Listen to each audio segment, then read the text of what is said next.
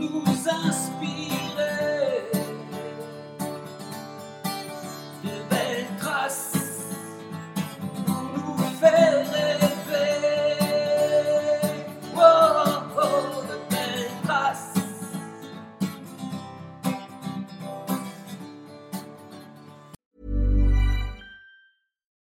deserves the best, and there's no better place to shop for Mother's Day than Whole Foods Market. They're your destination for unbeatable savings, from premium gifts to show-stopping flowers and irresistible desserts. Start by saving 33% with Prime on all body care and candles. Then get a 15-stem bunch of tulips for just $9.99 each with Prime. Round out Mom's menu with festive rosé, irresistible berry chantilly cake, and more special treats. Come celebrate Mother's Day at Whole Foods Market. Here's a cool fact a crocodile can't stick out its tongue. Another cool fact you can get short term health insurance for a month or just under a year in some states. United Healthcare short term insurance plans are designed for people who are between jobs, coming off their parents' plan, or turning a side hustle into a full time gig. Underwritten by Golden Rule Insurance Company, they offer flexible, budget friendly coverage with access to a nationwide network of doctors and hospitals. Get more cool facts about United Healthcare short term plans at uh1.com. Hiring for your small business? If you're not looking for professionals on LinkedIn, you're looking in the wrong place. That's like looking for your car keys in a fish tank. LinkedIn helps you hire professionals you can't find anywhere else, even those who aren't actively searching for a new job but might be open to the perfect role. In a given month, over 70% of LinkedIn users don't even visit other leading job sites. So start looking in the right place. With LinkedIn, you can hire professionals like a professional. Post your free job on linkedin.com/people slash people today. Bonjour à toutes et à tous. Bienvenue dans le podcast Belle Trace. Je suis Flo Masnada, skieuse et passionnée de sport. Choisir, dessiner, laisser ma trace, c'est ce qui m'a guidée pendant des années et je souhaite que cela continue. Alors j'ai pensé qu'à travers ce podcast, je pourrais donner la parole aux grands champions, mes amis, que j'ai eu la chance de côtoyer pendant des années pour qu'ils nous transmettent leurs messages, leurs valeurs, leurs belles traces quoi.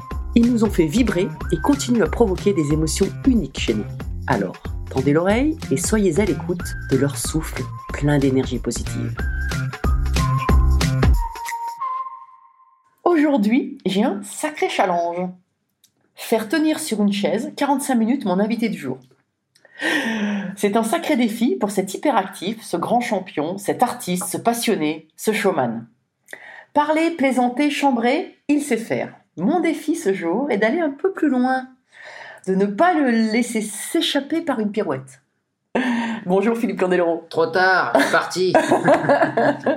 Ça va Philippe? Ça va et toi? Ouais, bah, je suis vraiment ravie de, que tu viennes dans ce, dans ce podcast Belle Trace. Tu fais aussi euh, plein de, de choses euh, comme ça, on va, on va en parler. Mais euh, j'avais envie de, de- d'en savoir un peu plus encore sur toi et, et de- d'essayer de connaître aussi le petit Philippe. Parce que, en fait, euh, j'ai jamais, je connais pas vraiment ton histoire du petit Philippe. Il était comment ce petit Philippe? Ah, bah, Je sais pas, apparemment il était un peu perturbant. Ah oui Il suivait beaucoup les, les conneries de son grand frère. Ah Donc, euh, alors évidemment, hein, j'ai commencé le patinage très très tôt et en fait j'avais euh, à peu près, j'ai deux vies en fait. J'avais la vie du, du gamin de cité qui vivait à côté d'une cité avec mon frangin où on faisait toutes les conneries euh, inimaginables. Alors évidemment j'avais un grand frère et une grande sœur aussi. euh, Oui. qui, mon grand frère me bottait un petit peu le cul quand on allait un peu trop loin. T'étais le plus petit de la famille? J'étais le plus petit de la famille, le petit dernier, soi-disant, Mm. le petit protégé.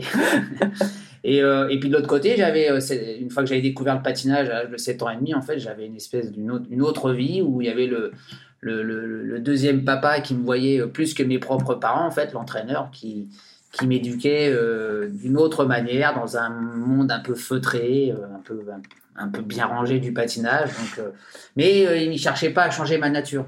Ouais. Donc quelque part, oui, j'avais l'impression de vivre deux, deux mondes complètement à l'opposé et ça m'allait bien. Et comment tu as commencé le patinage du coup? Eh Ben, c'est très simple, c'est comme à Colombes, euh, la ville où on habitait. Il y avait une patinoire. Donc, en fait, le, à cette époque-là, le CP organisait une sortie scolaire en piscine une semaine, patinoire l'autre semaine. Donc c'est comme ça que j'ai découvert, grâce aux scolaires en fait. Oui. Je viens des scolaires, c'est pour ça que j'essaie toujours de préserver un petit peu cette activité scolaire euh, auprès des écoles de, de nos villes qui peuvent venir sur nos patinoires. Mais malheureusement, aujourd'hui, euh, à Colombes, par exemple, euh, pour une économie de bus, on a supprimé les scolaires. euh, depuis déjà maintenant 7-8 ans. Ce qui fait qu'on se, on se prive un petit peu d'une voilà, nouvelle génération de, de, de Colombiens, de, de champions qui pourraient être découverts, un petit peu comme moi j'ai eu la chance d'être découvert, parce que sans l'entraîneur, Mm. qui est resté d'ailleurs, euh, enfin André Brenet, hein, qui est resté mon entraîneur de toujours, sans lui, j'aurais pas été euh, intéressé par le monde de la, glace, hein, parce que je savais même pas que ce sport existait. Oui. Je faisais de la natation au départ. Ah oui. Donc, euh, puis j'ai- j'aimais moins la natation, il faisait froid, enfin, même dire une patinoire, il fait aussi froid. Ah oui. Mais on est couvert. Oui, oui, mais nous c'est pareil, en ski, ils disent souvent, bah, non, mais toi, t'as l'habitude du froid. Non, mais quand on mange du ski, je suis, euh, je suis Bah, vois, Après, t'as l'adrénaline qui chauffe. voilà. Donc, oui, oui. Et, la- et les, les, les bêtes nageurs gueulaient tout le temps, ça me faisait un peu peur. J'aimais- j'aimais- Oui, ça crie beaucoup dans une patinoire, Ouais. oui, c'est vrai. Et, et, et patinoire, c'est un petit peu pareil, mais bon, l'entraîneur, il y avait des moments où on est proche de lui. Alors que quand tu es toujours dans l'eau, Mm. À la natation, euh, le gars euh, a toujours l'impression qu'il faut gueuler pour qu'il t'entende, pour que tu l'entendes. Et donc, le- voilà comment j'ai commencé le patinage. Et euh, ça a commencé dès l'âge de 7 ans et demi, donc ça a été très très tôt. hein. Oui. Et, et puis après, l'entraîneur a, a demandé à ma maîtresse d'école de lui faire rencontrer mes parents parce qu'il trouvait que j'étais très très à l'aise par rapport à- aux autres gamins. Moi, je prenais une petite revanche parce qu'à l'école, je n'étais pas le premier de la classe, je n'étais pas le dernier non plus. Parce que je me rappelle avoir eu des bons points et des petites images et des grandes images et le livre qui va au bout. Donc Ça, il y en a plein qui connaissent pas, mais moi, je Voilà. connais. donc ça, donc ça- et puis aussi les coups de règle sur les doigts. Oui, ça aussi. Mais euh, en fait, euh, non, non, c'était euh, un bon démarrage pour moi et je suis devenu champion de France euh, très vite. Et dès, dès 8 ans, en fait, j'ai intégré le sport-études D'accord. que mon entraîneur avait organisé, puisqu'on avait la chance à Colombes d'avoir piscine, tennis, patinoire côte à côte.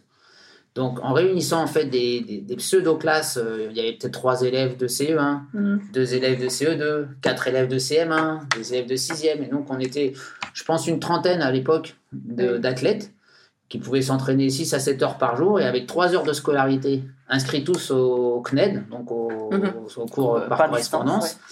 Avait- aujourd'hui, ça serait du e-learning. voilà, c'est ça. Euh, D'ailleurs, on regrette beaucoup parce que ça serait encore beaucoup Ça plus, plus simple, facile. plus simple. Oui. Mais on avait des accompagnateurs, on avait des, des profs qui étaient là, et une directrice d'école, entre guillemets. Mm. Donc c'était un espèce d'enseignement un peu privé, donc ça coûtait quand même du, un peu d'argent à, à nos familles. Mais euh, c'était super bien structuré. Et Mm. ça, c'était un vrai sport-études pour moi, parce que tout se passait à Colombes, à la patinoire. La ville nous amenait la cantine le midi. Donc en fait, il n'y avait pas de déplacement, il n'y avait pas de perte de temps. Euh, on était tous dans le parc euh, Île Marante, là, euh, Mhm. Qui s'appelle maintenant Pierre Lagravère. Et, euh, et franchement, c'était vraiment un- une bonne structure de sport-études. Mais comme mon prof était cadre d'État, euh, à un moment donné, quand je suis commencé à devenir euh, un Ouais. peu bon et que je Un faisais un peu emmerder oui. les, les instances euh, à l'époque, oui. je pense qu'il a été un peu balancé. L'éducation nationale est venue mettre son nez un petit peu là-dedans. Et puis, ça a commencé un petit peu à, à être en- un, peu emmerdant pour le, le poste de CTR que mon prof avait, parce qu'il le considérait Ah comme entre- entremetteur de, de, Oui, oui, de oui. l'activité privée. Il pensait qu'il touchait de l'argent euh, Ah dans, dans- dans cette structure. Et, et du coup, bah, tout s'est cassé la gueule du jour au lendemain. Donc là, après, en sixième, il a fallu que je retourne euh, dans, une, dans un collège de ZUP à Colombes. Et là, euh, là ça m'a fait tout drôle. Parce que, Donc ta carrière aurait pu s'arrêter à ce moment-là? bah, pas, la, pas la carrière de patineur, c'est la carrière scolaire. En fait, la ah oui, carrière scolaire. oui, tu aurais pu abandonner. Le, et- cursus scolaire, pour Oui, moi, oui. aurait pu être s'a- s'abandonner en sixième parce qu'il n'y avait pas beaucoup de solutions. D'accord. Donc, euh, donc, je partais sur des, des soi-disant horaires aménagés, comme on nous propose encore aujourd'hui pour des, pour des jeunes champions. Mhm. Mais avec, euh, finalement, j'avais une demi-heure, enfin 20 minutes de vélo à faire pour aller manger chez quelqu'un en rapidité, enfin à toute vitesse. euh, Et puis donc, euh, je mangeais mal. puis j'arrivais en cours l'après-midi à 13h30, en ayant quitté la piste à midi et demi. Euh, et euh, je tombais des fois sur de l'EPS. Hmm. Je faisais déjà 4 heures de sport dans la matinée et puis j'arrivais à l'école. puis après, à 5 heures, rebelote, fallait se rebarrer à la patinoire pour essayer Oui. de refaire 2 heures d'entraînement. Donc, c'était pas très bien, euh, c'est pas effectif ni à Mm. l'école ni à la, à la patinoire. Donc Mm. euh, ça, ça a duré deux ans. Après, j'ai fait des aléas en- aussi en revenant à- par correspondance, mais tout seul. euh, quand tu rentres pour faire une sieste, t'as pas envie de te remettre aux études. Oui. Et là, ça a été. Mm. J'ai tenu le coup jusqu'en second, parce qu'à cette époque, bah, après, je, grand- je grandissais aussi euh, en, en termes de, de patinage. Je faisais les championnats du monde junior, donc la Ah oui, Fédé, oui, le oui. club, tout ça a Oui. aidé un petit peu plus. On a eu, j'ai eu une prof une année euh, qui m'a suivi sur beaucoup de matières Ouais. pour éviter que je me retrouve tout seul en fait. Parce que Mhm. le CNED c'est très bien, c'est un super niveau, mais parfois trop, si t'es tout seul, tu t'en sors pas. Mais d'ailleurs, souvent, tu bosses plus à distance que moi. C'est ce qui se passait quand j'avais les cours. Je partais avec les cours de, de l'école quand j'étais pas là. J'étais dans lycée, dans un collège normal avec, ma cousine. Et en fait, j'avais les, les profs me donnaient le programme. Je travaillais toute seule. Euh, Et moi, quand je revenais, oui, mais quand je revenais, j'avais souvent fait plus que ceux qui étaient en cours. Ah, bah, c'est euh, ça. voilà.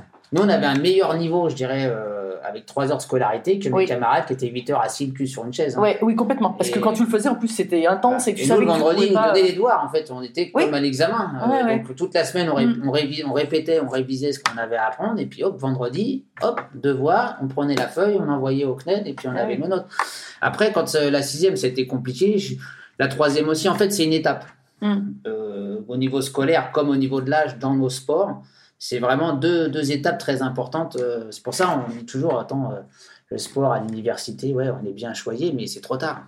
Ah oui. certains sports, c'est Oui, oui, sûr. Oui, Enfin, mais c'est- pour c'est- presque c'est- tous les c'est sports. comme c'est toi. Bah, aujourd'hui, si- tu veux faire une médaille à 20 ans, il faut commencer à 8 ans. Quoi. Oui, c'est ça, au minimum, oui. euh, t'as aucune chance. Enfin, je, je sais pas, moi, les mecs, je, je dis, euh, ah ouais, à 18 ans, on va commencer à s'occuper de leur cursus scolaire. Trois ans avant les Jeux de Paris 2024, on va peut-être mettre des choses en place. Ah ben non, en fait, c'est pas possible. C'est- Non, par contre, réfléchissez pour mettre des choses en place tout de suite derrière. Oui, Tu oui, oui, oui, pour pouvoir accueillir. C'est Pour, ça. euh. Paris 2024, pour moi, devrait être euh, vraiment le, le tremplin, en fait, de, de considérer le sport comme un métier et plus comme un loisir.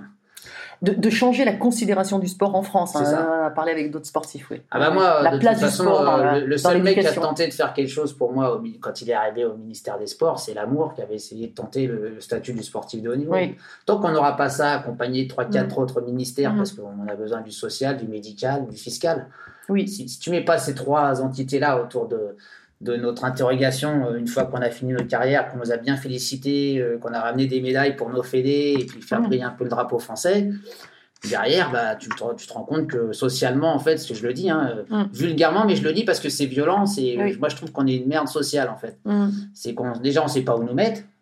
oui, Si tu as eu la chance d'avoir une reconversion, et quand tu as été connu et reconnu, Mm. bah, c'est deux fois plus difficile. Donc moi, je suis pas à plaindre parce que j'ai, bien géré ma vie, bien géré ma carrière. Je suis structuré comme garçon, j'ai pas tout Mm. flambé, puis j'ai créé une famille, donc euh, Mm. j'ai eu des rebondissements. Mais pour d'autres, Oui. euh, ça a dû être beaucoup plus compliqué. Puis euh, voilà, ça laisse, ça laisse des traces quand même euh, Mm. mentalement. Et c'est dommage. Parce qu'on donne tellement, on est tellement résistant aussi. on, a, on, a, on a de bonnes qualités, nous les sportifs. Après, on nous a pas non plus donné toutes les clés, en même temps qu'on faisait notre sport, pour devenir euh, des énarques ou pour devenir des, des entrepreneurs. Moi, j'ai appris sur le terrain. hein. Je suis Mm. Oui. devenu producteur en investissant mon argent, et puis en perdant, et puis en, Mm. en essuyant les plates par moment, mais je, je regrette pas, parce que ça, c'est la vraie école de la vie. Oui. Après, à l'école, parfois, on vous apprend à, à tuer l'autre pour y arriver.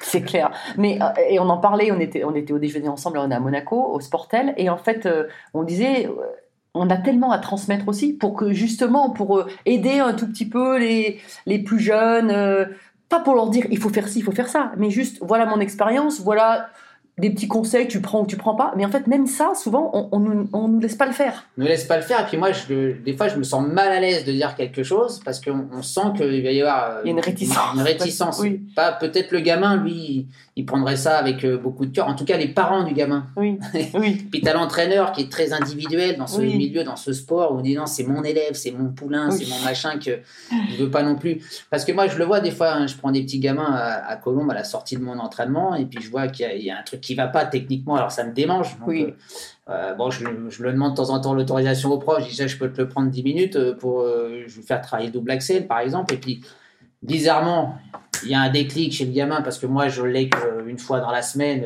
avec des mots, les mêmes mots que l'entraîneur Oui. parfois peut utiliser, mais dit différemment avec c'est une pas autre forcément sensation. les mêmes mots d'ailleurs. C'est pas forcément les Mm. mêmes mots, mais Mm. C'est un peu, ça veut dire la même chose. Oui, oui, il y a- mais Mais- il y a, il y a les mots, puis il y a l'attitude, il y a la manière de le dire, il y a ça. le regard. euh, Et moi, je suis, je suis euh, assez euh, pertinent parce que je vais vraiment. euh, en fait, je vois pas la réussite du double axel. je vois le, la- le potentiel de pouvoir faire un quadruple demain, en fait. Donc, ah tu- oui, cette vision, oui, bah tu ouais, te projettes. Bah ouais, et donc Ouais, parfois ça va un peu vite. Oui. Mais je- parce que je m'arrête pas sur. Oui. Sinon, tu t'avances pas. Mm. Et donc voilà, moi je. Et c'est vrai, tu le disais, c'est que euh, pendant un moment, quand j'étais encore dans la compétition, un truc, je voulais garder les choses pour moi. Aujourd'hui, euh, j'arrive à un âge où j'ai Mm. aucun intérêt de garder ça pour moi. Au contraire, Oui. il faut le, faut le faire partager. Euh, j'ai aussi peut-être une, une vision de dire ça m'intéresse pas que le gamin devienne un champion. J'ai Mm. envie qu'il devienne une, vedette, une star, une ouais. personne reconnue Ouais. pour ce qu'il va apporter, pas pour ce qu'il va exécuter. Parce que Mm. quelque part, aujourd'hui, dans tous les sports, on a des, des champions extraordinaires qui exécutent à merveille des éléments techniques qui sont au-delà de ce que nous, on a pu faire dans, Mm. Ah nos, oui. gé- dans nos générations. Mais je trouve que c'est fade. Il n'y a, pas Mm. de- y a pas de vie. Et les gamins eux-mêmes leur disent Mais moi, attends, euh, je fais ça, mais demain, euh, je serai ingénieur. Quoi. Ouais. ils, ils ont, ils ont déjà une autre perspective de, de construction de vie. Nous, on, a- Mhm. on avait tout mis là-dedans. Ouais, on, est- a vécu notre, passion à Ah fond. ouais, à fond, à fond. À fond. Et on n'avait pas le choix et on se disait putain merde, on n'a jamais réfléchi d'ailleurs, on se dit tiens si je me casse une jambe, je fais quoi?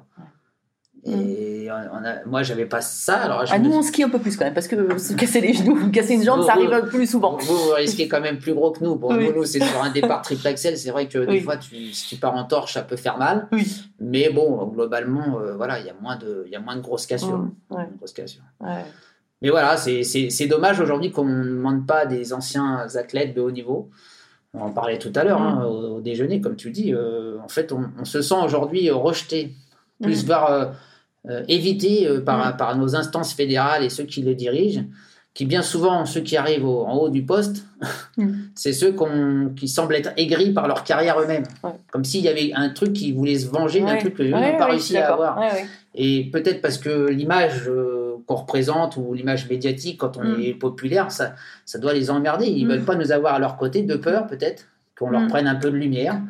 Ou qu'on dise, euh, bah ouais, c'est euh, entre guillemets euh, Candelo qui a réussi à faire ça avec un tel. Euh, bah oui, mais en même temps, aujourd'hui, c'est quoi ton intérêt d'être président de Fédé? C'est Mm. c'est faire en sorte que ton sport, il explose le football, par exemple. Oui. c'est ça le truc. Mm. C'est d'être euh, dire ah ouais ambitieux. putain merde ces patineurs ils nous font chier ils prennent 200 millions euh, par Oui, mois là oui. bah oui bah moi j'aimerais bien qu'on dise ça d'un patineur Bah je suis un peu comme le Bernard Tapie hein, euh, Mm. euh, Dieu Mm. Dieu son son âme parce que paix et son âme Mm. Oui, Ouais. on dit ça. Dieu C'est pas grave, on a compris. c'est pas grave voilà Ce qui compte, c'est la pensée. Allez, parce que justement, moi, ça me, ça me rend tellement. euh, bah, le mec, il a, voilà, il a apporté énormément bah, au football. Après, il y a eu les déboires, il y a eu les histoires. Mais quelque part, aujourd'hui, bah, on l'encense, mais c'est peut-être un peu tard. Alors que pendant des années, on l'a emmerdé. Je ne sais pas trop non plus ce qu'il a fait euh, de toute sa vie, hein, toute sa carrière. Mais en tout cas, aujourd'hui, beaucoup de gens le, le respectent pour ce qu'il a apporté au football. Donc, si à un moment donné, on arrivait à rester famille. Mm. Et à, partir main dans la main. D'ailleurs, moi, c'est ce que j'espérais au, au départ de, de Didier Gaillaguet, hein, qui Oui. était obligé de fuir la Fédé, alors qu'en fait, euh, c'était pas lui le, Mm. euh, le- l'entremetteur des faits, en fait. Mm. Donc, euh, il est parti un petit peu entre la queue, entre les jambes, mais même pour euh, des fois, on s'est beaucoup engueulé avec lui. On a eu des, des grosses histoires d'engueulade et machin, mais pour moi, il méritait pas le départ qu'il a eu. Mhm. Après, euh, et j'espérais qu'avec l'arrivée de Nathalie Péchala, en fait, on- à un moment donné, oui, on se prenne la main dans la main et collégialement, avec tous les anciens athlètes, puisque elle a été une, ath- une athlète il n'y a pas Mhm. si longtemps, euh, bah, qu'on y aille, quoi, qu'on aille au, au charbon tous ensemble avec euh, cette volonté, un petit peu comme les Expandidos euh, Mm. de, de Stallone et compagnie. Mais c'est c'est l'image qui est importante aujourd'hui. Oui. C'est pas Mm. tellement euh, les compétences des uns et des autres. Moi, je pars du principe, euh, et je l'ai vu avec Plushenko, champion olympique. Euh, il, il vient au bord du- d'une patinoire avec une petite gamine qui, peut-être sans lui au bord, elle aurait eu 20 points de moins avec les mêmes performances. Oui. Mais oui.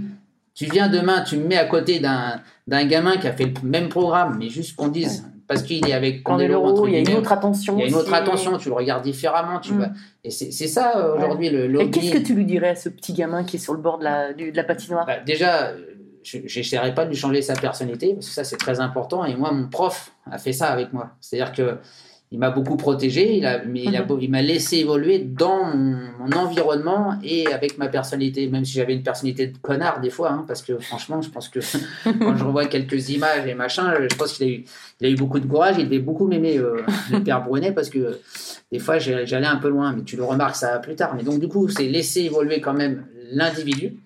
Et puis après, c'est c'est lui trouver un style dans lequel lui, il va être super à l'aise pour pouvoir explorer au Mm. profond de lui, en fait, son attrait artistique, puisqu'on fait dans le patinage artistique, il y a le mot patinage et artistique. Sauf qu'aujourd'hui, quand je regarde le patinage, j'ai plutôt un, ça me fait plutôt penser à regarder du patinage technique qu'artistique. Oui, oui. C'est très, c'est très calibré, c'est les mêmes musiques, c'est les mêmes figures de style. C'est vrai que toi, tu as détonné.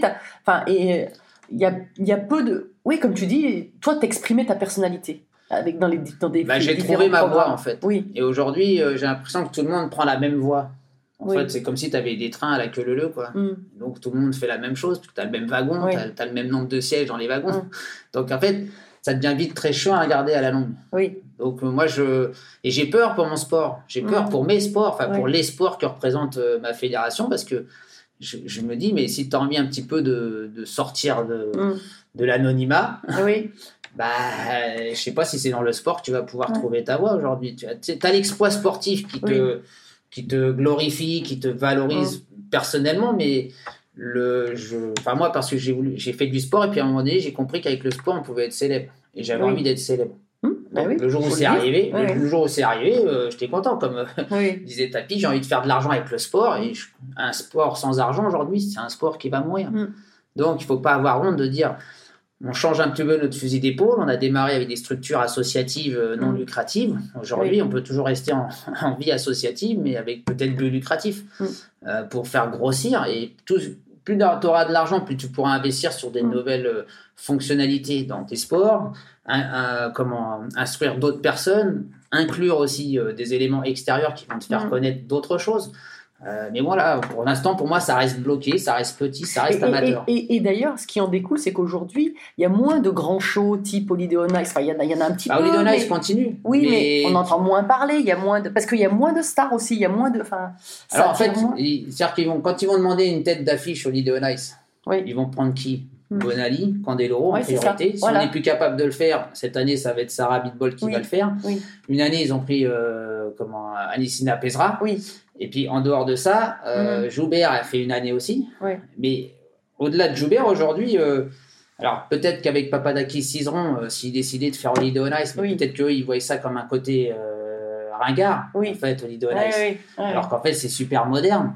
Et si tu t'impliques un peu plus dans la mise en scène de ce que tu as envie de représenter sur glace, ça sera Mhm. super moderne et super intéressant. Mais toi, tu avais organisé un show. Oui, moi j'avais Oui, fait Eloi Goodbye avec Olivia qui, qui était, ma- qui est mon épouse. Ah. Oui, entrez. Bah oui, effectivement, moi je. En fait, vers la fin de ma carrière euh, de, de- de sportif, en fait, j'avais envie de faire un show. C'était en 2008. On était à 10 ans après Nagano. Oui. Et euh, comme en 98, j'avais fait un super show euh, dans les arènes de Nîmes et tout ça, en fait, c'est comme ça que je suis devenu producteur et parce que aussi j'avais vécu euh, en tant qu'artiste à patiner devant 20 000 spectateurs aux États-Unis, que le monde, la foule, faire plaisir, faire gueuler, c'est un, c'est un truc moi qui me transcende et qui m'excite et que j'ai envie de, de Oui, repro- j'avais envie de oui, reproduire ça en France. Et, euh, et 2008 arrivé à grands pas, on devait produire ça avec Holiday on Ice, avec qui on s'est pas entendu parce qu'artistiquement parlant, il il voulait pas vraiment faire ce que je voulais faire parce que je voulais garder la main sur le spectacle et Oui. juste me reprendre comme euh, Mm. un, un guest, une guest star qui Mm. fait deux numéros de trois minutes Oui. comme j'avais fait en 2005, avec qui on avait fait euh, plus de 500 000 té- spectateurs quand Oui. même sur cette tournée qui Ah était énorme, mais sur 170 représentations. Donc ça te lessive quand même un petit peu. Alors quand tu es jeune, tu as 30 piges, tu le fais, il n'y a pas de problème. Après, là, euh, en 2008, ils n'ont pas voulu. Du coup, on a fait, j'ai- trouvé j'ai été obligé de m'associer avec une, une personne, un producteur, avec qui ça s'est mal terminé. Mais quand même, on a fait 200 000 spectateurs avec ce spectacle qui s'appelait Loin Goodbye, qui était vraiment un, un- retraçait en fait euh, tous les personnages, passant par le parrain, Lucky Luke, Oui. D'Artagnan, Brevard, euh, le samouraï. Ah, Brevard, tu me rappelles de ton spectacle. Ah ouais, mais c'est et puis les gens euh, s'y retrouvaient parce qu'ils ils- ils remontaient le temps. Oui. Dans tous ces personnages, pour eux, c'était euh, dix années euh, que qu'on remontait à travers un spectacle qui me collait à la peau, qui Ah était oui. mon histoire, euh, qu'Olivia en plus avait géré, Ta donc, femme, ma femme. Euh, et puis bon, à la fin, malheureusement, un producteur à qui j'avais choisi de prendre un producteur pour qu'il fasse la partie exécutive de la Mm. production, parce que moi, je pouvais pas être au four et au moulin. Ouais. Et puis quand vous vous retrouvez à, à- à des dates qui qui sont vendues en tant Mm. que personnalité, les gens ils Ouais. auraient dit c'est Candeloro qui nous a arnaqué, c'est Candeloro Oui, machin. Donc on- je me suis fait prendre au piège euh, par ça, en, en- pas en surveillant pas assez, mais euh, avec un délai en Ouais. fait de Mhm. non-surveillance qui fait qu'à la fin euh, j'ai été pris au piège et il a fallu que bah, je déclenche toutes les choses pour annuler en fait Ah la oui. suite de la tournée. Où on était déjà arrivé à 200 000 spectateurs, ce qui était Ah déjà une très très belle performance et on avait euh, d'ailleurs euh, déstabilisé un petit peu Holiday on Ice à ce moment-là. Mhm. Donc euh, puis après bon moi Holiday on Ice euh, j'ai toujours voulu garder une bonne entente avec eux en espérant un jour Mhm. qu'ils nous fassent confiance pour qu'on leur crée leur direction artistique. Mhm. Mais c'est bizarre, c'est rédhibitoire chez eux. Très peu de travail avec les Français, même les patineurs. Ça les emmerde de travailler avec les patineurs français parce Ah que oui. la, la- les conditions d'embauche sont très compliquées. D'accord. Pour eux, c'est Oui, oui, bah oui, nos, problèmes de salaire, de charges, Exactement. de contrats. euh, Et puis, oui, ils dépensent beaucoup d'argent pour que finalement le patineur n'en gagne peu. Donc, en fait, le patineur français se plaint de son niveau de paye, alors qu'au producteur, euh, ça coûte quand même Ça beaucoup. coûte aussi cher. ouais. Donc, euh, du coup, on est, on est un petit peu embêté avec ça parce que moi, je pense qu'on aurait vraiment. euh, on a répondu une fois à un appel d'offres pour leur faire euh, un spectacle Ouais. en 2012 qui n'a pas, été- qui a pas été retenu. Et puis après, en 2020, euh, Holiday on Ice souhaitait me revoir dans leur Mm. tournée. Après celle qu'on avait fait en 2014 avec Sarah et Stéphane, enfin, Sarah Oui. Stéphane Bernadis. Surya Bonali et moi, c'était la, la plus belle affiche Ah oui. euh, des guest stars réunis Mm. ensemble sur une même production qu'Holiday on Ice avait Mm. fait.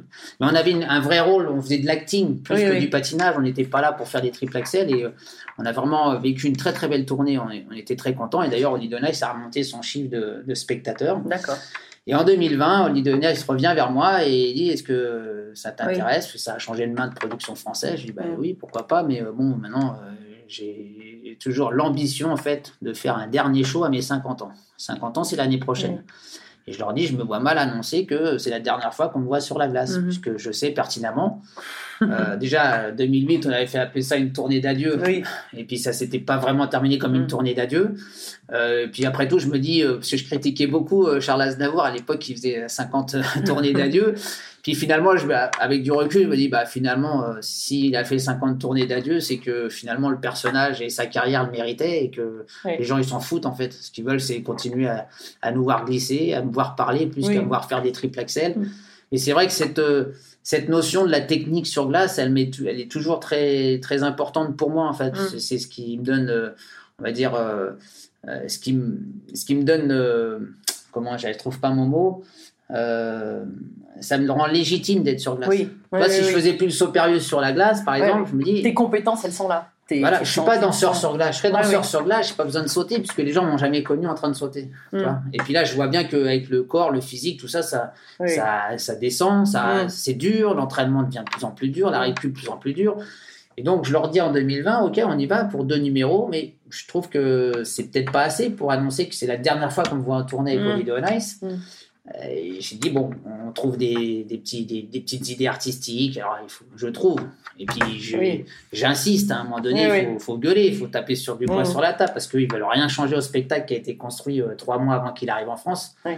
Et là, bon, on a réussi. On fait même intervenir Nelson dans un petit spot vidéo qui me fait surprendre mon arrivée dans le, dans, dans le spectacle d'Holiday on Ice où le, souvent le storyboard il n'est pas créé autour de moi. hein, Oui, départ, oui. hein. donc euh, il faut, faut trouver ça. Bon, ça se passe, la tournée démarre et hop, Covid. Covid. Ah, oui. Donc mars 2020, tout s'arrête. Euh, J'ai même eu un sciatique qui a été touché euh, à juste euh, 48 Comme heures par avant la hasard. comme par hasard. Mm. Donc c'était un, Mm. un mal pour Amiens finalement que le Covid arrête la tournée parce que mon dernier week-end à Clermont-Ferrand sur la tournée de Supernova là, euh, je l'ai très mal vécu parce que je, mon, en fait j'avais un sciatique où les extendeurs du pied droit étaient touchés et paralysés en fait. Ah comme oui. si je, je n'avais plus de sensation. Donc, dès que je prenais une quart un peu trop importante sur, euh, Ouais. sur le pied droit, bah, je chassais comme un débutant, comme si on m'avait coupé la jambe. Ah, oui. Donc c'était très perturbant parce que j'avais dit aux Mm. gens du public bon bah écoutez euh, ce Oui. matin on m'a détecté une hernie avec paralysie euh, partielle du pied droit Oui. au lieu de rentrer à la maison de vous laisser en plan je vais faire Je ce que faire je ce peux que je peux sur une jambe. voilà mais Oui. du coup Oui, oui. euh, très très perturbant bon le Covid arrive tout s'arrête et là Holiday Nice me, me voulait pour 2022 mais j'ai dit bon je, moi je me vois pas repartir pour 90 dates Oui. avec ce qui m'est arrivé en 2020 aujourd'hui tout est réparé j'en ai profité pour me Mm. faire la petite prothèse de hanche euh, Oui. euh, qui va bien parce que de toute façon j'ai de l'arthrose euh, qu'on m'a Mm. détectée il y a 20 ans. euh, j'avais un décalage de Mm. suite à une chute, donc j'ai dit j'essaye de soigner ça. Et puis on verra si pour mes 50 ans, mon projet de mes 50 ans sur glace, c'est un, un projet artistique plus dédié à la télé. Oui. Pour faire une vraie soirée sur Happy Birthday Mr. Candel euh, Oui. sur une belle chaîne de télé pour faire une émission de variété sur glace. D'accord. Et pas spécialement un show sportif ou un gala. Tu. L'idée, c'est, euh, tu- bon, ben, tu vas me dire maintenant, tous les gens que j'avais un peu mis sur ma liste, ils commencent à, à partir, malheureusement, mais un, un mec comme Ouais. Belmondo, par exemple, Oui. euh, j'aurais voulu qu'il vienne, on, Oui. on fait une discussion avec l'animateur de la chaîne et on fait ouais. discussion à trois. Et puis en, en hommage à Bébel, parce que c'est un homme qui m'a fasciné dans ma vie d'homme, en fait. Tous les, Ouais. Toutes les personnes qui m'ont aidé à, à me construire en tant qu'homme, je voulais qu'ils soient euh, Ouais. sur le plateau et puis qu'on leur rende un hommage. On aurait fait un, un tableau sur toutes les musiques de films de Bébel, par exemple. Ouais. en ballet sur glace. Ouais, génial. avec- Et il y a qui d'autre alors que, tu aurais aimé euh, inviter? Mais par- alors en Enfin, français, Qui sont euh, les personnes qui t'ont marqué? par exemple, moi je dansais quand j'étais gamin sur Annie Cordy Ah oui, ou Carlos. Oui, d'accord. Parce que en fait, il faut raconter qu'il y a j'ai 50 piges, pour moi c'est 5 décennies. Oui. Donc tu- ensuite tu, tu évolues avec, euh, avec l'âge et les, les gens, genre un Florent Pagny aussi, avec qui, euh, ouais. qui était produit par Gérard Louvain, avec qui on. Bon, lui, tu peux encore. Lui, je peux encore, lui, je peux encore. Puis après, t'as as Grand Corps Malade qui m'inspire Ouais, beaucoup euh, ouais. dans, dans, dans, le, dans le sens de ses chansons, Calégero, tu vois. tu- Ouais. Et puis tu, tu les, tu les Et, les fais- sport- et dans les sportifs, tu as, des champions qui t'ont marqué Alors, par exemple, pu, aujourd'hui, j'aurais pu faire venir euh, bah, une Katharina Witt que j'ai côtoyée euh, dans, les, dans les galas, tout Oui. ça. Alors après, les faire patiner, c'est compliqué, mais par Ah contre, oui. j'aurais pu faire venir le fils de Plochenko, par exemple, qui patine. Ah. Et lui aurait fait le programme du parrain Ah à ma ouais. place. Eh oui, Parce que moi, l'idée, c'est pas que j'essaie de, de, de ressembler euh, à ce Oui. que je faisais il y a 20 ans. Oui, oui. Parce qu'on sait que c'est impossible. Par contre, Mm. avec une belle mise en scène, Mm. une belle captation télé, avec chose. des effets spéciaux. avec, euh, Donc, je voulais changer un petit peu l'image que les gens ont toujours du patinage, le côté sport, commentateur sportif. D'ailleurs, Mm. quand je vais à la chaîne France Télé, on me dit bah, allez voir le patinage. Mm. Non, mais c'est pas du patinage que je vais vous proposer, c'est une soirée de variété. Ouais, ouais. Et puis quand tu veux avoir le patinage, il dit bah non, ton projet c'est plus la variété. Donc en fait, il se renvoie la balle. Il ne voit pas vraiment euh, la manière dont euh, Mm. j'essaye de, de- Faire évoluer. euh, Voilà, et puis demain, c'est Happy Birthday, tu vois, il pourrait être décliné sur Surya Bonali, Mm. Oui, sur oui. les Duchesnay, sur. Ouais, c'est ouais. une histoire qu'on doit raconter aujourd'hui. Parce que je pense que mes histoires que j'ai racontées sur glace ont fasciné les. Ouais. ou en tout cas ont intéressé Ouais. le, le grand public. Et euh, je pense que le patinage est très très populaire pour qu'il soit euh, suivi euh, dans ce genre de soirée, ça pourrait les suivre. Ouais. Donc, Et alors, est-ce que j'aimerais, j'aimerais revenir sur le. Quel est ton plus bon moment dans ta carrière? Alors, je- quand, on Si pose as, cette- euh, ouais, quand, quand on me pose Ouais. cette question, si tu veux, je j'ai pas envie de retenir qu'un seul moment. Pour moi, c'est même les mauvais moments font partie de la construction de carrière. Oui, bien sûr. Tu vois? Bon, évidemment, les, les- les médailles olympiques restent quand même un Ouais. moment euh, parce que 94 est quand même l'explosion de ma de mon démarrage médiatique. Oui. Où je réponds après à toutes les sollicitations et Oui, puis je m'éclate et puis euh, Moi, j'étais derrière toi. Tu étais notre porte-drapeau dans la délégation et j'étais fière d'être derrière toi. ça c'était à Nagano. Ah oui, à Nagano. C'était à Nagano. Oui, Mais à Nagano. au retour de Lillehammer, en plus Oui. cette année-là, il y a que trois médailles. Ah bah euh, nous, on fait zéro médaille en ski alpin. hein, donc, euh, Il y a que trois, il y a que trois médailles cette année-là. oui, oui. Donc, moi, la mienne, euh, qui était euh, inattendue, parce qu'en plus, rappelle-toi, il y avait les professionnels qui revenaient en compète. Donc oui, pour moi, oui, euh, Boitano, Petrenko, Ah ouais, tout ça, c'était Ah eux qui allaient prendre les médailles. Ah Nous, on était trois blancs becs à se dire peut-être qu'on aura, euh, entre Yormanov, euh, Stoïko et moi, on aura peut-être Ouais. une chance, mais bon. Euh, et puis il y avait Gagoudine derrière qui Mm. était là. Et puis du coup, bah, on est les trois blancs becs à, à prendre les médailles parce que les pros sont un peu plantés. Il y avait en plus l'affaire Kirigan-Harding dans la même année. Donc ça, sûr, ça a le explosé. coup de- euh, le coup de 14 masse. millions de téléspectateurs sur, la, la- comment, sur le, Mm. la finale des dames. Ouais. Euh, comme moi j'avais fait ma médaille une semaine avant, bah tu, tu, tu Mm, parles tu au micro, Non, oui, mais tu parles au micro, il sollicite, t'invite, ouais, tout ça, donc euh, du coup ton- ta notoriété elle, elle prend encore plus de d'en- d'envergure. Ça, tu l'as bien vécu. Ah moi, bah, T'as moi, aimé, t'as adoré. j'ai vécu, c'est plus la famille derrière qui s'est trouvée vraiment un peu, euh, Ah oui? un, oui, un peu envahie dans D'accord. le, parce que bah T'avais, t'avais la fierté de la famille qui disait putain il a réussi mon fils, Oui. mon père qui disait ça, ma mère, mes frères et ça, mais et puis à un moment donné un peu intrusif parce que Oui. ils veulent faire des sujets, des reportages. Donc, Ouais. euh, puis moi, un mois après les Jeux, j'avais les championnats du monde aussi à Macquarie. Donc, Donc euh, toi, t'es resté concentré. bah, euh, je voulais rester concentré avec- et j'ai joué le jeu avec les médias. J'en ai fait, j'en ai fait à fond. Et puis trois semaines avant les mondes, on a dit bon allez maintenant stop. Oui. On garde le planning. On, on- on se focalise quand même un peu, un peu sur l'entraînement. Parfois, je me suis couché à 2h du mat et à 8h ou 9h, j'étais sur piste pour l'entraînement parce que ça faisait partie du jeu en fait. Si Ouais. j'avais pas fait ça, si j'avais pas joué le jeu des médias, Mm. comme beaucoup de champions ne font pas aujourd'hui, Oui, oui, oui. euh, bah, je serais pas devenu euh, Ah populaire. Aujourd'hui, euh, tu ferais pas la, tu ferais pas les commentaires avec Nelson Montfort. Exactement. Et en Donc, parlant de Nelson Montfort, je saute du coq à l'âne, mais quand même, on est obligé de parler. gars, hein, quand on saute du coq à l'âne, ça peut faire mal. Oui, non, mais ça va, c'est en hauteur, c'est pas de l'âne au coq, euh, c'est déjà plus facile. Ah, c'est ça, c'est une blague comme ça. Il dit, euh, tu sais quand est-ce que le- le- la poule elle a le plus mal au derrière? C'est quand elle passe du coq à l'âne. voilà. Ça va mieux dans ce sens-là. Bah, il fallait leur faire une, hein, il fallait leur faire Ouais, une, bon, excusez-moi auprès de la que- non. oui, t'as raison, maintenant, faut prendre. Faut prendre en faut plus, j'ai vu chez moi, il y a une camionnette qui passe, c'est chacun sa poule. En fait, Ah. tu peux acheter une poule pour que tu peux mettre dans ton jardin. Ah oui, oui, voilà. Donc, voilà. D'accord. Désolé pour les poules. Avec Donc, ou sans plume. Donc Nelson, ce- ce- c'est quand même un, un couple improbable là qui s'est créé. euh, et c'est c'est ce qui fait votre, votre popularité aussi. Oui, alors après, ça a continué, moi. Le truc, c'est qu'il y a eu, bon, il y a eu les médailles, il y a eu Oui, les oui. télés, euh, j'ai joué le jeu, j'étais un bon, un bon personnage euh, individuellement. Et puis un jour, euh, je croise Thierry Clopo sur, à Grenoble, lors le village départ pour le Tour de France. Et Mm. Puis c'était donc en 2005, juillet, euh, juillet 2005. Et il me dit Dis-moi, on est en train de réfléchir pour les Jeux de Turin. Est-ce que ça te brancherait de, de, de venir commenter le patinage avec Nelson et Annick, Oui. qui le faisaient Oui, déjà oui, c'est vrai. je dis, mais attends, c'est compliqué parce que Nelson et Annick, déjà, euh, Oui. ils parlent tellement qu'on a surnommé Nelson mais son moins fort. Oui. Euh, je dis, comment en troisième personne, je vais trouver mon style, ma place, euh, sans saouler euh, les gens du milieu qui disaient que ça parlait déjà trop sur les musiques. Puis on a fait un essai à, Grenoble, à Lyon pour le, le Trophée de France qui, qui avait lieu avant Turin. Et puis là, bah, j'étais là, j'étais encore très naturel. Je Oui. pouvais parler euh, même sur le physique des patineuses et des patineurs et que ça posait pas autant de problèmes. Aujourd'hui, Mais euh, voilà, à un moment donné, je m'exprimais sur le postérieur d'une patineuse, Mm. euh, voilà, et, Mm. et tous les mecs ont commencé en fait, les gens qui suivaient jamais le patinage, ont commencé à suivre le patinage un peu parce qu'il y avait ce, ce commentaire décalé et en plus Oui. à l'opposé de ce que faisait Nelson. oui. Ce qui fait que, oui, là, on a, on a exposé les compteurs euh, au jeu de Turin et c'est là où ça a démarré. Et après, il y a eu le bol de riz, il y a eu tous ces trucs-là qui, Mm. qui, qui commençaient, en fait, c'était le démarrage des, des mots interdits Oui. Et, ou alors de la spontanéité interdite. Ouais. Et ça, c'est vrai, euh, c'est très perturbant. Et, et en même temps, moi, on est venu me chercher pour ça. Donc, Mhm. en fait, c'est mon ADN euh, de parler comme ça et de parler vrai. Et, et les gens dans la rue, ils me parlent comme ça. Et pourquoi j'intéresse euh, le monde du BTP Parce que sur les chantiers, ça parle de cul, ça parle de religion, ça parle de race, Mhm. ça parle toutes les langues, on s'en fout. Ce qui compte, c'est quand même de, de se faire plaisir, à se marrer.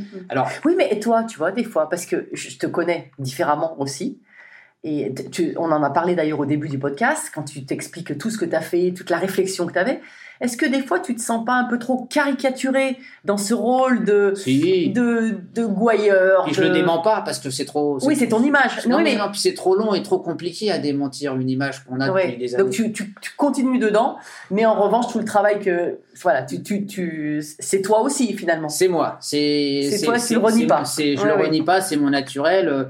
Euh, Et c'est vrai, l'autre jour, je- j'ai regardé, j'ai écouté euh, ce que Pierre Ménès disait dans son interview de base quand Je il, pas. quand, quand il, Oui. il s'exprime sur les femmes. Alors moi, je suis pas allé jusqu'à euh, soulever la jupe de mes Ah, collaboratrices je ou pense qu'il comme ça. que ça. Oui, voilà. Mais c'est vrai, ce qui est compliqué aujourd'hui, c'est d'un sentiment presque de, de compliment. Par exemple, moi, quand Mm. je dis euh, la fille, euh, elle est Mm. bien foutue, aujourd'hui, on va dire c'est un propos sexiste. euh, Oui. Mais en fait, euh, non, au départ, c'est tu dis oui, elle a, elle a un corps euh, qui est sculpté, qui est parfait. euh, alors pour le sport, oui, mais si tu commences à dire bah non, bah excellent, euh, double axel, excellente pirouette. Donc euh, Oui. dix fois, tu vas répéter la même chose et en fait. euh, C'est plat. et, et c'est plat, et, et pourtant les, les, les, les demoiselles comme les garçons, euh, si aujourd'hui on arrive dans ce style de société, c'est qu'on a envie qu'on dise du bien un peu de leur plastique. Enfin, je sais Oui. pas, je, moi ça me ferait chier de sculpter mon corps avec des tablettes de chocolat pour que jamais je puisse soulever mon t-shirt de peur de, de, Mm. de- vois. Donc c'est ça qui est un peu, c'est ça qui est un peu dommage parce qu'aujourd'hui je me sens de moins en moins à l'aise euh, en télé Oui. parce que on est obligé un peu de réfléchir à des phrases euh, bienveillantes euh, qui soient pas reprochées par les réseaux et surtout c'est même pas des phrases, des fois c'est un mot dans la phrase. C'est-à-dire puisque chaque mot peut être décalé, sorti de son contexte et là on commence à donc c'est vrai que c'est c'est c'est lourd. Moi si j'ai envie de dire blague, j'ai envie de dire blague. Euh, Mm. voilà, si j'ai envie de dire gonzesse, j'ai envie de dire gonzesse, je dis gonzesse, c'est tout. Et, euh, qui va me- Alors, et en plus, souvent, ce qui est un peu emmerdant, c'est que les, les, les reproches sont faits par des, par des réseaux anonymes, enfin par des personnes oui, oui, anonymes. bah, c'est le problème des réseaux sociaux. Donc, Oui, euh. Mais un jour ou l'autre, ça, ça changera. Je pense que quand il y aura une, une entité qui protégera en fait tous les gens qui doivent s'exprimer en télé, c'est ce que j'avais soumis Mm. à un moment donné à un bureau d'avocats. J'ai dit pourquoi on réunit pas en fait un syndicat des personnalités qui s'expriment en télé, que ce soit journalistes, sportifs, qui Mm. deviennent consultants? Quand on aura euh, créé cette entité qui pourra nous protéger demain à aller attaquer celui qui nous a Mm. balancé une saloperie euh, parce que on- notre propos lui a pas plu à lui, Oui, oui. Mm. mais de l'autre côté, ça se trouve, ça a fait plaisir à un million de personnes. Contre une personne, une personne Ouais, qui oui. écrivait avant à Mm. France Télévisions qu'on nous mettait donc sous les yeux, ça, avec Nelson, ça nous emmerdait parce qu'on dit merde, on a fait plaisir à 3 millions de personnes, mais il y a quand même une personne qui a, qui a osé écrire pour dire ça, alors que les, les 3 millions, elles écrivent pas. Oui, en fait, c'est le problème, c'est que les, les, les- le peu, enfin, les quelques pas mécontents, ils font beaucoup plus de bruit que, les, que tous ceux qui, contents, qui sont contents, alors qu'il y a, qu'il y a des fois des millions, comme tu dis, il y a des millions qui sont Ça, contents. quoi. même si on mettait un curseur aujourd'hui, même le- les télévisions s'amuseraient à dire allez 49-51 pour Oui. dire qu'il y a l'opinion, le machin, voilà, tout ça c'est un peu fabriqué. Moi, là où je peux pas me remettre en question, c'est que quand je sors dans la rue, j'ai Ouais. la réalité de la ce, que, de ce que je suis dans la vie, c'est-à-dire euh, le, le partage, les gens ont apprécié ma carrière, alors je peux pas plaire à tout le monde, c'est normal. Euh, maintenant je progresse. Mais t'as Je- pas eu de propos agressifs. Enfin, ah, moi, je suis pas un méchant, Non. pas un non. enfoiré. Oui, quoi. Je- Et même quand euh, des fois il y a une situation sur la glace qui se passe, tu as envie de rigoler parce que c'est Oui. c'est la situation que tu, te tu Mm. rigoles, c'est pas tu te fous pas de la gueule du sportif. En plus, j'ai été sportif, Hum. donc je sais très bien l'investissement que ça représente de, Mm. pour en arriver là. Donc, euh, et puis moi, ça se trouve, on m'a moqué aussi dans le passé. J'étais pas en train d'écouter la télé, sauf qu'aujourd'hui, euh, c'est facile de revoir Oui, un oui. podcast, c'est facile Ah, de, ouais. de, de ressortir, de ressortir le contexte. truc. euh, Ah, oui. ça, c'est relou par contre, parce que moi, euh, je fais partie des années, je suis venu en 72, donc je- les- la, toute la liberté des années 80 où on commence à avoir un bout de sein à la télé, que c'était euh, le, un peu le sexe à tout va et qu'on était peinard pour dire ce qu'on avait envie de dire, raconter des histoires euh, Mm. entre guillemets de cul. On était, Mm. ça nous faisait marrer et on a, on a été éduqués avec ça. Et Mm. aujourd'hui, on veut nous enlever 50% de notre éducation, Hum. si c'est pas plus. Mhm. Et quand on t'enlève des mots pour lesquels tu peux plus t'exprimer, bah tu, tu apprécies pas la vie de la même manière. Mm. Et moi, je me sens des fois un peu discriminé euh, pour aller bosser parce que euh, aujourd'hui, Ouais. France Télévisions, demain, si je suis plus performant en télé pour faire marrer, entre guillemets, je- même si j'ai mes compétences de consultant Mm. technique, mais de l'autre côté, on sait pourquoi les gens ils nous écoutent. D'ailleurs, Oui, ils nous oui. écoutent de moins en moins parce que on est moins en moins vu à la télé, Mm. on est moins en T'es plus en plus dans la norme. euh, Voilà. Et du coup, bah, du coup euh, ça devient. Ouais. Puis en plus, si nos champions font des trucs euh, tous un petit peu pareils, Oui. euh, tu ouais, t'es pas, t'es, t'es moins, moins suivi. Et puis au lieu de faire 3 millions de téléspectateurs, on en fait qu'un million 5 Ouais. sans forcément être vendu. On fait encore des très bons scores parce que Mm. le patinage, malgré parfois l'absence. Ah, on sent que ça touche, hein, ça. On sent que t'es- t'es frustré. hein. Moi, mais je suis frustré pour euh, pas pour moi. Oui, oui. Je suis frustré pour euh, en fait le. On, on empêche l'évolution de mon sport et de, Oui. de mes disciplines et Mais oui, mon en fait, univers. il y a des, c'est en cascade, quoi. Il y a des. Moi, ma vie, euh, comme je dis à tout le monde, euh, attendez, mon ego, moi, a été servi euh, à plusieurs reprises, trois fois, quatre fois. Je suis très content, j'ai mes médailles, j'ai eu trois retraites. hein. Donc, Oui. je, et ça se passe plutôt bien, je suis encore en bonne santé, bon, à part la mécanique qui, Oui. qui dérouille un petit peu, ce qui est normal après 42 ans de pratique, mais je, donc je pourrais mourir demain, en fait, ça me. Mm. Ouais, j'ai une très belle vie. Voilà. Donc, en fait, je me. J'ai pas besoin. Par contre, j'ai horreur de perdre du temps et voir que les autres en perdent. Oui.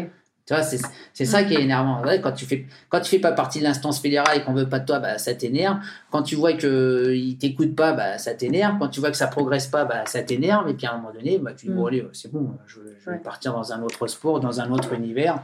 Alors, Ta, femme te pousse euh, à partir dans d'autres sports. éventuellement. Hein, on en parlait à midi. euh. Ouais, mais un ma peu. fa- parce que ma femme, elle dit, euh, elle aussi, elle, elle évolue un peu dans ce Oui. milieu. Elle est chorégraphe, directrice euh, artistique. euh, elle fait du ballet sur glace pour des, pour des adultes aujourd'hui, Mm. pour des mamans. euh, Oui, oui. Elle travaille des gens de la sclérose en plaques. Mm. Elle a une vision, évidemment, avec beaucoup plus de recul que moi qui suis un peu dans le truc. Et puis, t'es un impulsif, toi. puis moi, je suis un patineur. Oui. Je suis un Oui. patineur sur glace. Donc, en fait, Oui. je vais pas dire que je sais pas faire autre chose. Mais je peux dire que je connais bien euh, le milieu et je vois très bien l'évolution qu'il faut donner Mm. à mon milieu Mm.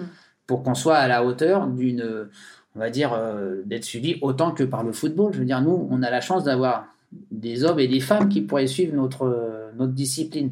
Ce qui n'est pas forcé. C'était un peu le cas en, en 98 quand les femmes se sont mis à suivre le football. Mm. C'est peut-être un peu moins le cas maintenant. Ouais. Mais on est, on est quand même un sport où on peut réunir euh, beaucoup de générations mélangées Mm.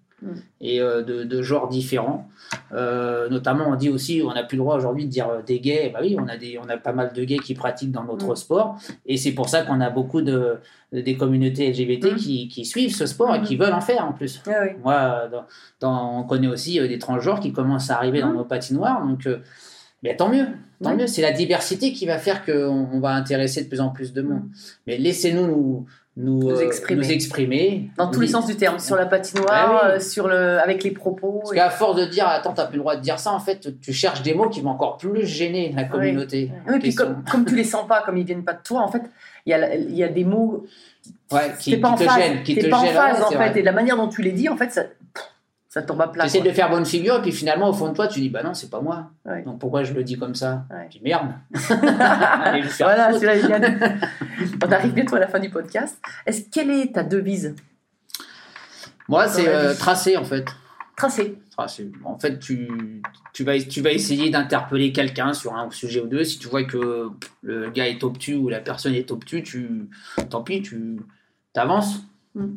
J'avance et j'ai toujours euh, essayé de, de construire des nouvelles choses en me disant bon, bah, si ça, ça marche pas, il y aura une petite porte de secours quand même. C'est- ça permet de, de renforcer un peu son, euh, son optimisme et puis euh, sa- sa- la confiance en soi. Euh, ça, c'était très important au moment de la, de la compétition, mais j'étais plus jeune. Oui. Aujourd'hui, avec l'âge, euh, la confiance en soi diminue, quoi qu'il arrive. Ah oui, tu trouves Ben, ça dépend. Je parle, Dans, euh, cette période, peut-être sur le physique. Quand ton physique, en fait, la force de ton physique Oui. te donne une confiance en toi, mais monstrueuse. Oui. Et quand tu perds un peu le, la- la force physique ou le, la résistance physique de ton corps, ça ne veut pas dire que ton cérébral diminue. Ton Mm. cérébral, par contre, lui, il prend le relais. Moi, je me trouve à faire des fois des, des, des- des séances de conditions physiques en VTT où je suis obligé de plus utiliser mon cardio Mm. que mes muscles. Alors Ouais. qu'à à l'époque, c'était l'inverse. Ouais. Si j'avais eu cette connaissance au moment où je faisais mon sport euh, aux Jeux Olympiques, j'aurais peut-être été peut-être deux fois plus performant. Mm. Tu vois? Oui, oui. Euh, mais j'étais pas dans un sport euh, à haute résistance aérobique. Donc, euh, Mm. du coup, je. Voilà, mais c'est pas des regrets, c'est juste que, oui, avec l'âge, tu as forcément des choses qui changent. Et c'est vrai que de plus pouvoir dire, attends, ouais, je pourrais plus faire des, des calipettes, des mecs qui se jettent d'en haut d'une falaise pour essayer de voler avec un pseudo parachute. Alors que peut-être il y a, a 20, 30 ans, je me serais dit, dit vas-y, euh, de Oui, toute façon, il l'a fait. Donc, oui, oui. donc Oui, ça marche, il n'est pas, mort. Enfin, Mm. Maintenant, c'est vrai qu'il y a- y des sports extrêmes qui. C'est vrai qu'il y a beaucoup de choses que j'aimerais faire, mais que parce que mon- je sens mon corps moins résistant et Oui. moins agile, que je peut-être m'interdis de faire. Ouais. Par contre, je suis toujours dans la tête, je suis très confiant en moi, et puis j'ai- des objectifs. Le projet qu'on a là, c'est euh, avec Olivia, ce serait qu'un jour on ait notre cabaret sur glace en résident, pour qu'on puisse à l'intérieur euh, mettre un centre de formation des métiers artistiques de la glace, Ouais. pour former des artistes plus que des champions. C'est déjà ce qu'on fait avec la Candelo Rochaud compagnie. Mais tu les mets en formation deux ans et le, le Graal pour eux, c'est d'intégrer le spectacle euh, en étant payé et en étant euh, salarié de la compagnie, qui fait le spectacle euh, comme le Lido comme le Moulin Rouge tous les soirs. Avec pour des entreprises comme ça. le- En moins de deux ans, je suis sûr que ce- ce- cette entité, elle, elle vit toute seule. Ouais. Elle, elle a pas C'est un sacré beau projet. Tu vois, je pose souvent des questions. Aujourd'hui, quels sont tes rêves? Ça, c'est un... enfin, c'est pas un rêve, c'est un projet. C'est un projet qui date depuis un moment parce que la- les frais de structure, de, la construction de la structure, elle, elle- elle Oui. est, impor- elle est importante. Et puis après, il y a une, il y a une base euh, salariale qui va être Oui. tout de suite d'emblée très importante. Mm. Euh, on fait déjà de la production aujourd'hui. euh, nos artistes, on les emmène avec nous, on les rémunère Mhm. comme euh, intermittents de spectacle. Donc, euh, on fait pas beaucoup de marge, mais on paye tout le monde. Mm. Et on est content Oui. de, de- Oui. au moins d'arriver à cet équilibre-là. Et puis après, Mm. de créer des nouveaux spectacles, nouveaux costumes.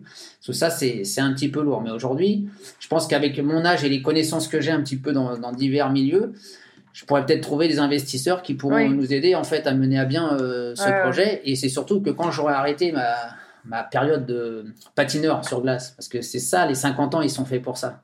Ils sont faits pour moi pour que je puisse faire tourner la page aux gens, Mm. de plus me voir comme le patineur, même Oui, si oui. demain je continue à faire que je de te parlais de ton l'animation. image tout à l'heure. Voilà, c'est très compliqué de, même pour moi, euh, je voudrais terminer sur une bonne note pour pouvoir Ouais. passer à un autre chapitre ou à un autre bouquin, si tu veux.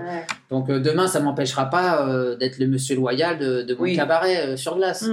Euh, mais on a, on a envie de ça parce qu'on sent en plus qu'aujourd'hui, le sportif qui fait champion du monde, euh, s'il peut derrière continuer, comme moi j'ai eu la chance de Mm. continuer 20 ans après ma dernière médaille, parce que j'ai choisi le monde du spectacle, bah, c'est une deuxième vie pour des patineurs qui Mm. peut-être demain, moi je dis c'est plus facile de trouver des Johnny Hallyday Mm. ou des Edith Piaf sur glace que euh, des, des champions euh, comme Souria ou comme moi on a été, parce que c'est un champion, c'est dur à fabriquer et la route est longue. Alors Oui. que l'artiste, tu prends ce qui est inné chez les gens Oui, oui. et tu le et tu l'amplifies tu quand le Mm. mettant en scène tu, tu lui rends tu, tu rends service à lui pour qu'il il exploite son art qu'il a en lui donc ça c'est notre notre ambition après en ce moment je je reprends on m'a filé les rênes d'une radio qui s'appelle iceradio.com donc on va faire un petit peu le Ouais, la même chose de ce que tu fais. hein. Mm. Euh, va partir un peu à la rencontre euh, de, bah, des personnes extérieures à notre milieu, mais c'est radio, c'est la radio des sports de glace. Donc c'est Ah une oui. web radio. hein. Mm. Euh, donc on est, on- de temps en temps, on va sortir du robot pour faire du live. Ouais. Et on a créé Génial. une émission qui s'appelle Candelro et la bande de givré, Ouais. qui tous les soirs, enfin tous les vendredis, de 18h à 20h, on fait du live. Et j'ai des chroniqueurs autour de moi qui, qui sont là, qui sont là pour Ouais, mettre l'ambiance. Euh, on a des, des questions de fond sur à la fois le hockey. On aura toujours une question sur le hockey et sur le patinage artistique qui restent quand même les, les disciplines phares. Les piliers. Voilà. Mm. Puis après, ce qui m'intéresse, moi, c'est d'aller parler du curling, euh, du bobsleigh, de Mm. la luge, du skeleton. Mm. Enfin, toutes les petites disciplines dont on parle très peu Oui. et de faire intervenir aussi des auditeurs. Ça, aujourd'hui, il n'y a aucune, aucune radio de sport. Qui permet, à part les, bon, quand tu fais RMC, Oui. mais si tu veux, on est iceradio.com, c'est comme si on avait Radio Ski Com. Radio ski, oui, oui, bien Euh, sûr. Mm. Là, tu aurais la chance d'avoir un, Mm. un mec qui a suivi la Coupe du Monde euh, Ouais, oui, oui. et qui puisse exprimer Qui à la radio en disant mais c'est dégueulasse, il y avait un mec qui est en plein milieu de la piste pendant que l'autre est en train de Et des descendre. fois, ils, sont plus attentifs que nous. Voilà, Alors. Donc c'est ça qui est intéressant. C'est aujourd'hui, c'est pas nous de révéler ce qui ce qui va pas dans nos milieux, mais Mm. plutôt les gens de l'extérieur. Et, Ouais, il y a des prises de et ça, je trouve conscience. ça intéressant. C'est pour ça Mm. que j'ai décidé. Enfin, Ouais, j'ai dit- oui pour pour partir dans cette aventure. Mm. Euh, voilà. Puis l'idée, c'est de continuer en triangle en fait, euh, parce que c'est une radio qui appartient à un groupe qui a Patinage Magazine et Hockey Magazine, qui sont distribués à 11 000 exemplaires chacun euh, Mm. de part et d'autre plus euh, les pages Facebook, enfin les, Ouais, les pages Facebook, Réseaux sociaux, les réseaux sociaux qui, demain, si on arrive à 100 000 auditeurs euh, Mm. sur un- une web radio le vendredi soir, ça sera Paris gagné. Oui, oui. Donc c'est ça l'objectif. Ouais, génial. Génial. Alors pour finir, tout à l'heure tu parlais que ta devise c'était euh, tracé, donc écoute moi, Allez, moi c'est belle trace. Ah moi c'est belle trace le nom de mon podcast et euh, ça serait quoi pour toi? Enfin c'est quoi? Pourquoi? Pour toi une belle trace? Moi, je pense que si je vais faire référence à moi, c'est Oui, pas oui. trop démago, mais je, je trouve que j'ai laissé une trace dans Mm. mon sport. J'ai pas gagné de médaille d'or, euh, mais je trouve que les- la trace que j'ai laissée, c'est que les gens en fait ont un souvenir. Donc ça veut dire que ces 20 ou 30 dernières années, j'ai traversé des générations, puisque c'est ce que je ressens aujourd'hui. J'ai des, des grands-mères, des mamans, et même des, des- des fils et des gens qui ont mon âge, qui disent, bah oui, mais moi, je, je regardais le patin avec ma mère, avec mon père. Mm. et donc, en fait, la, la trace, c'est de dire, tu as laissé une... une- bah déjà, c'est déjà bien de dire tu as laissé une trace. Oui. C'est que tu as laissé quelque chose. Mm. Et c'est comme quand tu laisses un héritage à tes enfants. Moi, je pense que c'est bien d'avoir laissé un, un- un petit bout d'histoire de la France, de mes personnages, de qui j'étais. Les gens, parfois, vont pas se rappeler que comment je m'appelais, ni la couleur de médaille que j'ai remportée au jeu. Mais ils vont se, rapporter, ils vont se rappeler peut-être du mec qui a fait euh, le truc à l'épée, par Mhm. exemple. Tu vois, ça, c'est laisser une trace. C'est-à-dire, c'est une image, un souvenir, un moment précis. Alors justement tu parlais de moments précis.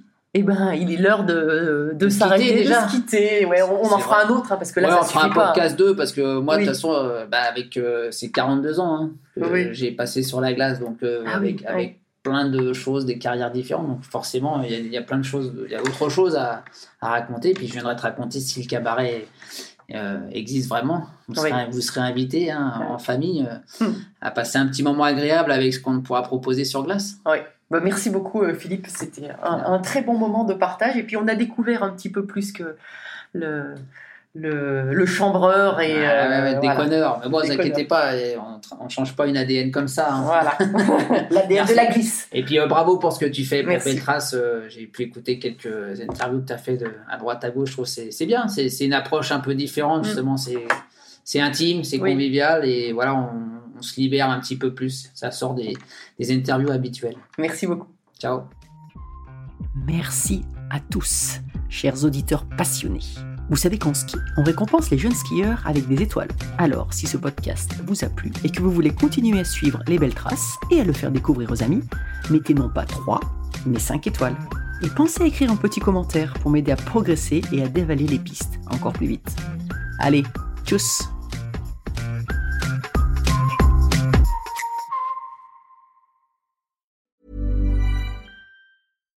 Deserves the best, and there's no better place to shop for Mother's Day than Whole Foods Market. They're your destination for unbeatable savings, from premium gifts to show-stopping flowers and irresistible desserts. Start by saving 33% with Prime on all body care and candles. Then get a 15-stem bunch of tulips for just $9.99 each with Prime. Round out Mom's menu with festive rosé, irresistible berry chantilly cake, and more special treats. Come celebrate Mother's Day at Whole Foods Market. Hi, I'm Daniel, founder of Pretty Litter. Did you know cats tend to hide symptoms of sickness and pain? I learned this the hard way after losing my cat, Gingy. So I created Pretty Litter, a health monitoring litter that helps detect early signs of illness by changing colors, saving you money and potentially your cat's life. Pretty Litter is veterinarian developed, and it's the easiest way to keep tabs on your fur baby's health right at home. Go to prettylitter.com and use code ACAST for 20% off your first order and a free cat toy. Terms and conditions apply. See site for details. Mom deserves the best, and there's no better place to shop for Mother's Day than Whole Foods Market. They're your destination for unbeatable savings, from premium gifts to show-stopping flowers and irresistible desserts. Start by saving 33% with Prime on all body care and candles. Then get a 15-stem bunch of tulips for just $9.99 each with Prime. Round out Mom's menu with festive rosé, irresistible berry chantilly cake, and more special treats. Come celebrate Mother's Day at Whole Foods Market.